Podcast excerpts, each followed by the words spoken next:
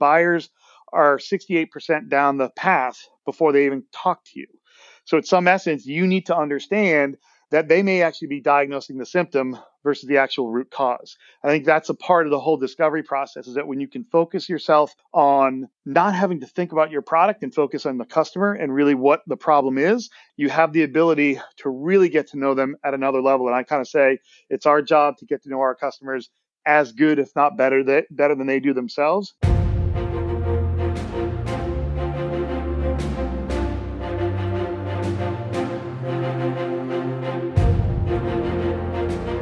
Welcome to Pre-Sales Heroes, which is from Vivun, the world's first platform for pre-sales. Today our topic is training a pre-sales team to be next generation storytellers. Our guest is Brian Cotter, VP of Global Sales Engineering at Seismic Software, and he has a great framework, a very alliterative framework for helping his team understand both why this is important and how to do it. Hi, I'm Greg Howard. I'm excited to talk to Brian Cotter today, VP of Global Sales Engineering at Seismic Software.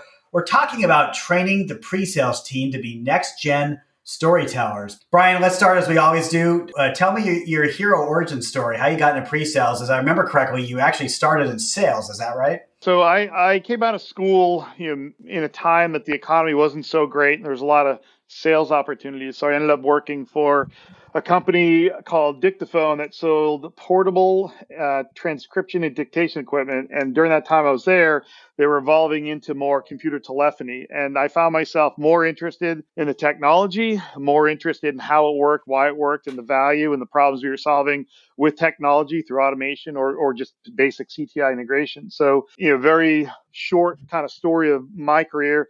I ended up at BMC Software doing a lot of back office mainframe um, call center uh, applications, which really taught me back then the seller was involved in driving the sales process, and it was really about us kind of saying why you needed us. And then I morphed over into Salesforce when cloud computing started happening, and and you know software as a service, and and it being a platform. And from there, the buyer got more information. They were actually a little bit more in control of of what they were doing to try to diagnose their own problems. And then I thought, I'm like, oh, this is great, subscriptions. And I jumped over to a company called Zuora that basically created the sub- subscription economy and the way best way for companies to kind of track it from a monetization standpoint. Learned a lot about how relationships are directly related towards subscriptions as it relates to the number of interactions you have. But with that, it also comes with creating a bunch of data. And now we have this great data story. So I went to a company called Inside Sales that was trying to figure out the next best action, understand the data to figure out how to move the deal forward. And from there, it was a natural evolution where my my my whole pre-sales career has always been about storytelling and how I ended up at Seismic was really about the next best action is great, but it's really about the next best story because every single customer and prospect facing employee is now a seller and there's really ultimately only three outcomes in any conversation or interaction. Will the prospect or customer spend less money, run flat, or spend more money? So it's really critically important that we understand the problems we're trying to solve, the impact that we can have, and the value that a company can realize as we talk about every single conversation or story to highlight the, the benefit of doing business with our company. So the, that's a little bit of the, the lineage over long longer career, but really the one constant thing has been the power of storytelling, the power of connecting to your audience, and the power of driving value based upon your understanding of what the need is. And then maybe just to talk about what you just touched on, Brian, your insight or your epiphany that you arrived at that pre-sale should be as focused on storytelling as anything else. What is it about the the shift in today's environment that leads you to be so passionate about that topic? You know, going back to like the BMC when when it was all on prem, a lot of it was features and functions and can you do this or can you do that? And uh, there's a lot of bits and bytes in, in the technology. And I think that they were designed to solve specific problems. And then kind of my time at, at Salesforce, Mark Benioff was really brilliant at saying, this is our North Star. This is who we are you know, we're cloud computing, no software, multi-tenancy. You know, this is going to be a platform that can actually help operate your front office applications and all of your workflows.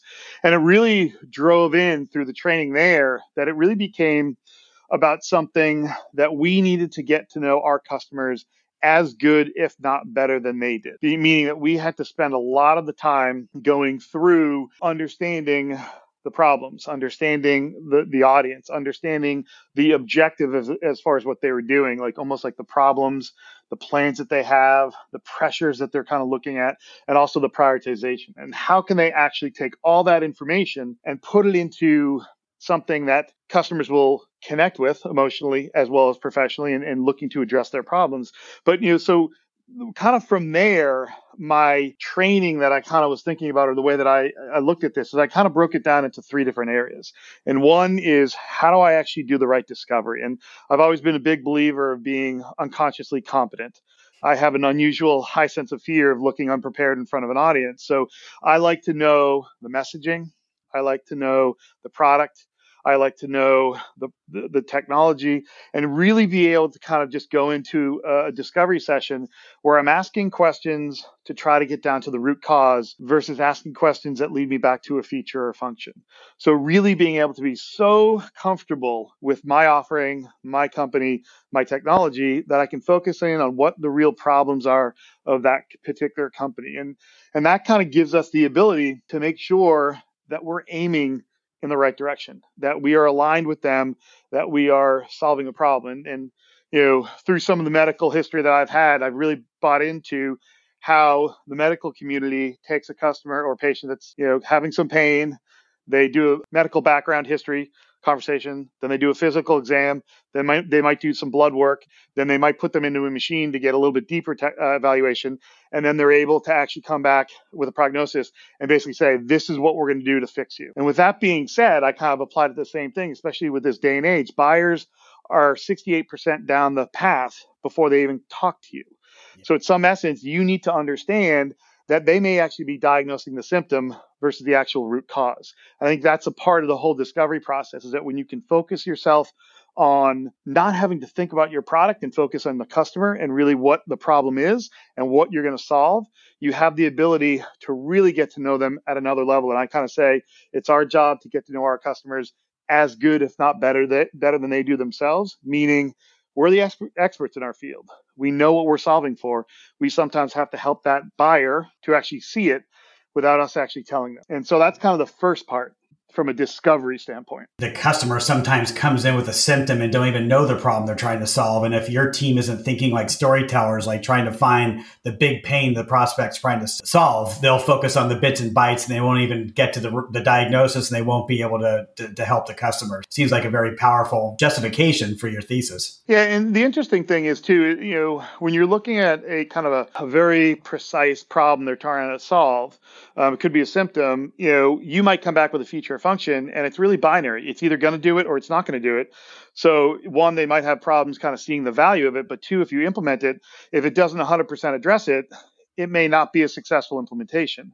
Where if you're really understanding the true problem, it gives you a little bit more latitude or flexibility to come back with a solution that's going to really help them high level to help them solve their real problems. It'll address a lot of their symptoms, if not, you know, completely, but it also allows you to kind of work with the customer post sales to make sure you're still targeting the right strategic initiatives for the problems that they're trying to solve for so you can highlight the biggest impact that your platform or product will have as well as the value that they can realize over time. So I know you have a really cool phase two where you kind of uh, train your team on how to actually do what you just said, but I'm actually really curious just before we get there. Do you find it difficult for your team to think in the way you're talking about, like almost a physician diagnosing a problem and thinking about storytelling and the, the big problem versus bits and bytes and features? Is that a difficult thing to instill in, in their DNA? I, it's definitely a transition. Some, you know, if you take a look at, you know, the way that we've morphed from client server to cloud based, you know, there's a lot more applications out there that are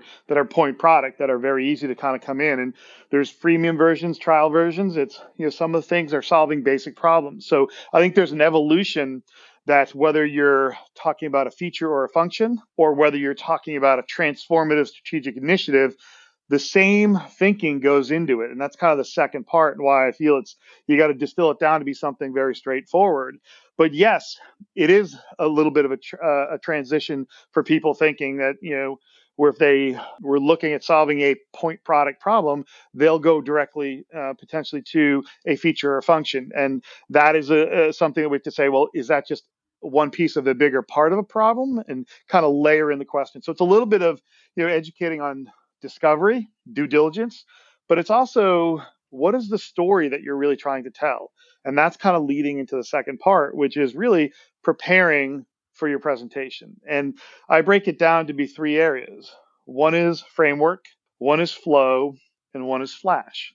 And whether you're showing a feature or a function, or whether you're showing a whole end to end workflow across the whole organization with multiple personas, it really doesn't matter.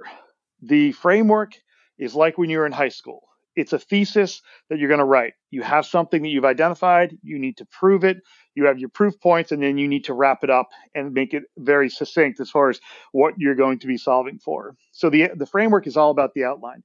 Do you have a map or a skeleton that says this is the story that I need to tell? And keep in mind, it could be just for a few capabilities or it could be for an hour and a half, four hour type of demonstration. The second part is flow. And this is more of the narrative to a particular audience to make it consumable, digestible, and something that they can internalize and say, they listen to me. I get what they're saying, and I think that I know that's going to help me. And they're not kind of stuck in a bit or a byte. There's definitely requirements that we have to hit, no question about it. But I think that the flow part is really making sure that the audience can follow you and they can see the problems you solve the impact that you can have and the value that they can realize, whether it's professionally speaking, addressing this particular initiative, or personally speaking, I'm going to use this to actually promote my career, which is a great part of the way that you need to connect with your audience. The last part is flash, which is really how are you going to make it memorable? People can present, you know, many different ways, but at the end of the day, there's only going to be two or three or four things that people are going to walk away with. And I think you need to have the end in mind. What do you need to have them walk away with? Because in today's world, the seller isn't necessarily always guiding the journey.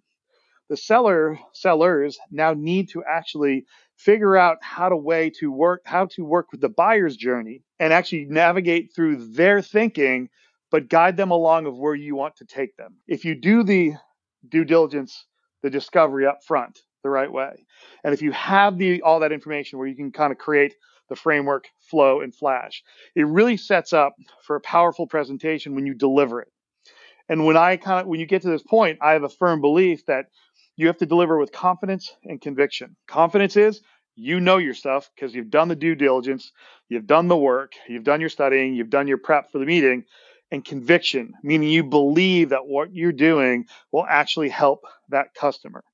And we like most SEs, pre-sales people, they're experts in their their their application. Most of them are experts in their industry or compliance or regulations in a particular industry. They're the experts, and when you actually have done the prep work and you can deliver it in a way, that delivery becomes infectious. Like people are like, "Oh yeah, they, they believe you because you're passionate about what you're talking about," and that becomes believable or more connecting with your audience. The other part too is in that last phase, it creates a little bit of you know what you call a little superpower or a little you know special edge is situational fluency, meaning you can kind of navigate with the buyer as they kind of pull you around, but you always know where you need to end up. It's almost what I call like the, the, the yo-yo analogy, where I can spin off, have a little dialogue, and come right back to where I need to be. And I can do that five or ten times, but I'm still navigating that path because I have the framework, flow, and flash that can guide me. But that framework flow and flash is aligned to discovery to understand the buyer's problem and also the buyer's journey that they are going on. Those three things, as far as the way we kind of train things, you know, we definitely try to train as much as we can around learning the messaging, the technology, the product.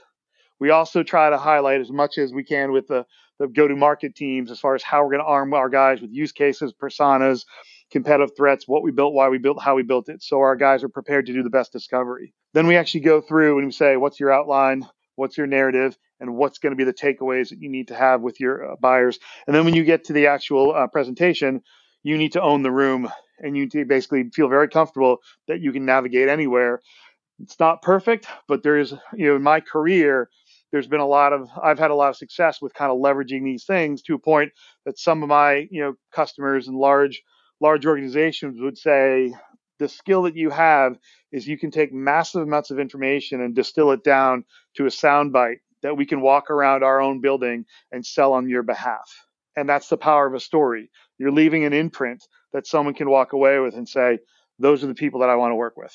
And that's a product that I know that'll solve my problems. It seems like what a lot of your secret sauce is training your team to know the endpoint they're trying to get to because they've done the right story and because they know even if the buyer doesn't where they need to get to because that way they can use the framework, the the flow and the flash that's directed to what that buyer needs. And that's very different from just saying, hey, here's a bunch of features we think you're going to like. And by the way, I've demonstrated these same features to every single other first meeting I've had today, but it's not going to have any relevance for you. And the, uh, I get a lot of grief from my, or not grief, I get a little bit of a hard time from my teams because I have certain alliterations, you know, you know problems, pressure, problems, pressures, priorities, and plans. That's all about discovery you know, framework, flow, and flash. It's all about prep and, and confidence and conviction. These are things that in the back of my mind, I can't deliver and present if I haven't done the three F's. I can't do the three F's if I actually haven't done, you know, the P's. And and constantly it's just like repeating the same words over and over again. And there are some people, you know, in their careers, they've been through this and they get it. And there's some people that they're kind of evolving their careers and, and you need to guide them. And at the end of the day, when I started at BMC, you know, I didn't necessarily have this mindset. I knew I could talk. I knew I felt comfortable in front of an audience, but I didn't necessarily know how I had to connect to a CEO or CFO that was twice my age. These are things I've learned over time. And once again, I've kind of realized if I say the same thing over and over again, and we basically, you know, we do, we have a storytelling framework uh, that we use kind of help guide in the preparation of their story. We have storytelling lab sessions that we go through where we get the wisdom of the crowds that we can actually help from ideation to complete in character dry runs, saying, We're here to help, no judgment. Let's figure out how to tell the best story. And then we're trying to incorporate dry runs as a standard DNA into every single deal cycle so we can actually see what our buyers will go through. And it, it's repetition, it's saying the same thing over again, but it's also practicing what we preach. Because as we evolve this, I'm a firm believer people buy from, people buy from people they trust, they know, they like, they connect with. But more importantly, did they listen? And did they actually articulate something that was going to change my life or my career, my income? we were going to talk about some of the platforms you use to enable it. And I know that Seismic is actually one of the platforms. Uh, I should probably take this moment to point out that Seismic is a unicorn startup. I think you reached that valuation a couple years ago. And maybe just talk a little bit about how you use Seismic to enable the sales team and, and why it's so important at this stage in your company's life cycle that you're using something like that. Yeah, so you know, I was fortunate to be at Salesforce. I was there from a couple hundred million to three and a half billion. Um, but we actually went through massive amounts of change. I mean, Salesforce bought 20 something companies between 2006 and 2011. And then at Zuora, I was there when they crossed over 100 million. Inside sales, I was there when they crossed over 100 million. And now with Seismic, I got here right around 90 to 100 million. So what happens that I've seen in my past is that companies start kind of you know breaking some rules. They start breaking some processes. They start breaking things that used to work when they were younger but now they're getting bigger. And, and some of these things is you know who you are and, and what do you mean to the industry? Because you cross over 100 million dollars you're a unicorn. You most likely are leading in a category sales enablement. You are also interested in your competitors now because people are now gunning for you. Things change, your process change. And in that aspect, some companies have to reimagine themselves. And I think the critical thing is, you know, a North Star. And as far as who you are, what's your vision, what's your mission, what's your value prop, and really being able to have that as a leader. And as you kind of kind of take a look at that North Star, what is the value prop? What is the narrative? What is the story? Who are the personas that you help? What does the platform look like? And what are the building blocks that you actually need to enable your team to say, I'm going to use this part of the, the, platform because it addresses these personas and these use cases, and this is how I'm going to tell the story against this particular competitor. Those elements, and the reason why Seismic is so powerful, is it gives us the ability to have that structure from an SE perspective. I can go to one location and I can look everything from Michael Longer, the CMO, and what his first call deck or pitch is that we all use, all the way down to I need to actually have a deep dive conversation around, you know, a part of our application. And I can go in and I can get all the information, but then I can click on another location and basically see all of what we call the global SE services. This team manages all the toys and tools and resources that the SEs use in the field to tell the seismic story. But every every month and every quarter, things change. Our story changes. We evolve. So if you know, if one particular area of the platform gets updated, I don't need to re-architect the whole story. I just need to update that chapter of the book or that particular page or that particular word of that feature or function. Then I add that to my arsenal. And I think the power of you know, enablement power, enablement platforms in general, but specifically with Seismic, is the ability for them to do it at scale. So helping companies connect their demand generation to their deals that they work, to their brand, to their revenue by creating an army of unique, relevant, personalized storytellers at scale in a time where we are expecting an Amazon like experience, Spotify or Netflix like experience in every single interaction, meaning it's unique, relevant, personal to me, but also in a time that you know we're seeing the older generations leave the workforce more quickly than the younger generations, meaning there's five to 17 years worth of tribal knowledge, aka storytelling, floating out the door every day. So you need something in place to create here's the North Star and have that proliferate down so we can actually tell a vision and paint a picture of the art of the possible, but then we can actually go down and prove it. And I always believe in a defensible position. If you're going to tell me you can do something, show me the high level, and then you can drill down and actually show them how you bake the cake. And that's critically important as complex applications go. There's a lot more to the story than just, oh, yeah, we can help you make more money. Well, how are you going to do it? Then we get to answer the how question, the why question, and the so what and who cares. And that structure, as far as the power of what seismic does for us, allows us to keep us on point and be able to tell the most relevant, unique, personalized seismic story at every single customer prospect interaction. Keeping that story cohesive when you reach that 100 million ARR milestone is so difficult. So it makes sense to me that you're using your own platform to kind of keep everything together. Everybody on, on this podcast is not a Vivun customer. In fact, most of them aren't. You happen to be one. And so I did also want to talk about, just because we had you here, uh, how Vivun plays into that, because I know you're using Vivun kind of as a complement to Seismic to help you as a pre-sales leader run your team. Where does Vivun play into your uh, leadership motion and solve problems for you? Going back to what I kind of talk, started talking about, storytelling has always been the root. But at the end of the day, if you look at a story in a movie, a story in sports, or a story in a book, there's always something that throws you off that you actually have to adjust and pivot. And one of the things that we use Vivun for, and I broke it down you know, to three areas, once again, another alliteration, is risk, roadmap, and resource. So the way that I want to make sure that my teams are telling the best story, or my company is telling the best story, or we understand how the best story is architected as far as what we need to do to get a deal closed, is when I look at risk, Vivun gives us the ability to actually look at a specific opportunity and be able to go in and do our discovery. And during that discovery, it's like, oh boy, we don't have that thing to solve that thing over there. We have a product gap. Okay, cool. Let's log it. Let's associate it to a part of the platform and let's identify is it a nice to have? Okay, cool. Is it a major obstacle? Uh oh, we got to fix this. Or is it a deal breaker? Oh crap, we literally can't close this deal without this. So, what that does at just at the opportunity level is it gives us the ability to pivot the story. Do I have to go up, over, or around? If it's a deal breaker, do I pull in product? Do we have things that are on the roadmap? Can I actually show something that's a prototype or in pilot mode? Can I bring in a product manager? As an AE and an SE team, I have resources, but I need to understand where those roadblocks or speed bumps that have caused me to pivot my, my story, my deal strategy. It also allows us, kind of talking about coaching, is if I see a million dollar deal that has zero gaps and it's closing next week I, or next month, I might come back and be like, um, I've never closed a million dollar deal that didn't have any hair on it. we need to understand did you do good enough discovery? Are we going to get blindsided? Do we actually know where we're aiming?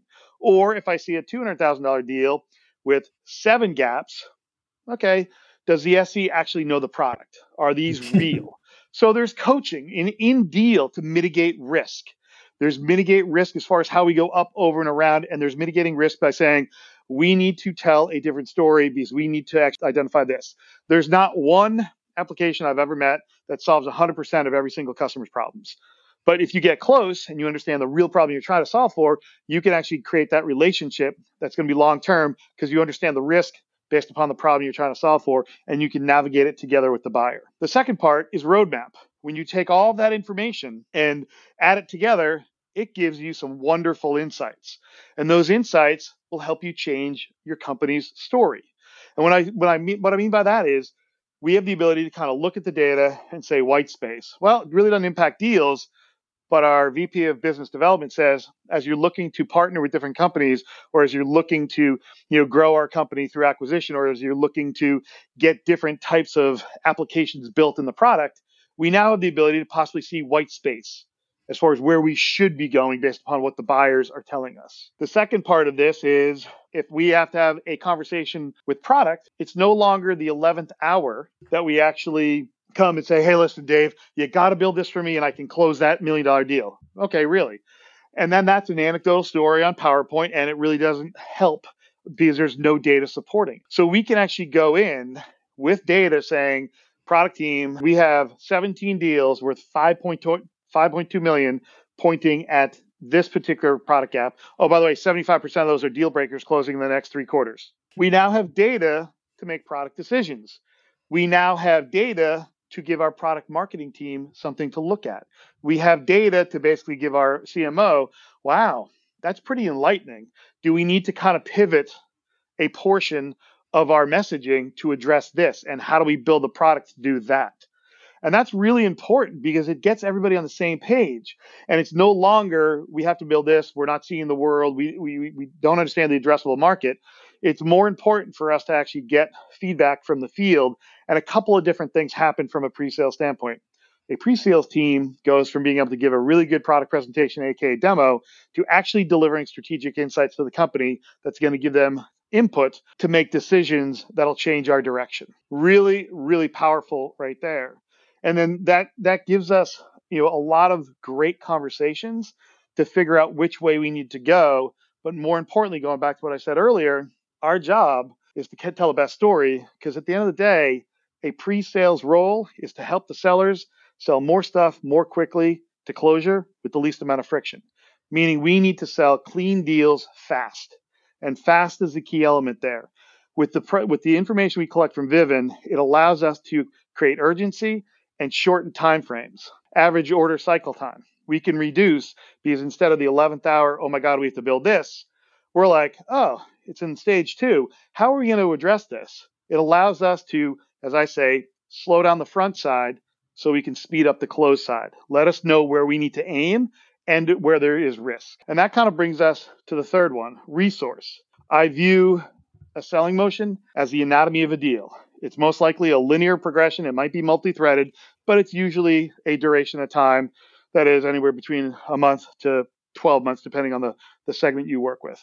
It's a pretty hard, challenging, but simple, straightforward process. When you go from there to a customer, it becomes a relationship. The anatomy relationship is what I refer to as an asynchronous cloud. A million different entry points, a million different variables, and a million different exit points, meaning it's more challenging, it's more complex. There's more things that can go wrong.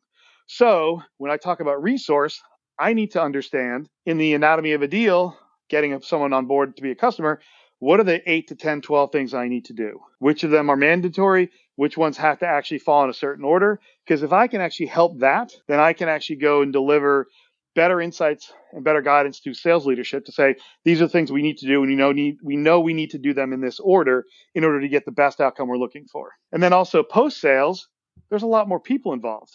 The ability to understand what are the activities that we have to do every month, every quarter, every year? What are the deliverables that we actually have to give to the customer in a timely fashion? And is there any way that we can help automate that with something like Seismic that could actually help us automate a quarterly business review. So really kind of boiling it down to what Seismic and and Vivun, the two tools that I use, obviously Salesforce is in the mix too. But you know, at, the, at the end of the day, Seismic gives me that framework, that storytelling platform to make sure that I'm always telling the right story aligned to the North Star. And where Vivun, Vivun gives me the ability to understand at a data level how I actually have to pivot that story for a deal, for a product roadmap, or even the way that that deal is going to be executed. The, the thing I appreciate that you covered in particular with Vivun is how you're able to capture intelligence that you feed back to the product team to potentially help them build features and products and impact the greatest number of opportunities and revenue. Because I think a lot of pre-sales teams wish they had that influence. And as you said, the data to prove that what they're saying is accurate. And you've made a pretty per- persuasive case for that. And then obviously Seismic is the umbrella that holds the storytelling together. Super cool stuff. You kind of had the insight, just to finish up here, Brian, you had the insight and, the epiphany to understand that pre-sales need to be focused more on storytelling than simply a kind of a standard meat and potatoes demo flow. If you were to look at the way things are going now, any any predictions or insights on what pre-sales looks like in the future? I've always felt that pre pre-sales people, SEs, were overworked and underpaid. Um, and even though they're critical in every selling cycle, and every AE will tell you that, they'll never give up their commission check. So, what I believe and what I feel, what I've tried to do my whole career, is become more a strategic partner, not only to the AEs but to the sales org. But also, I think the next generation is being more strategic to the company.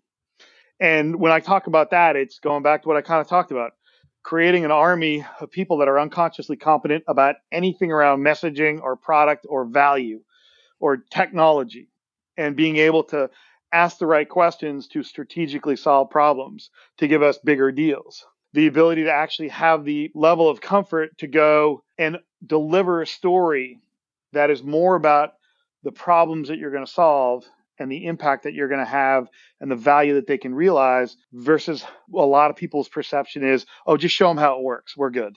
So changing the mindset of, you know, a tutorial versus a story that addresses a problem that they're looking to solve for.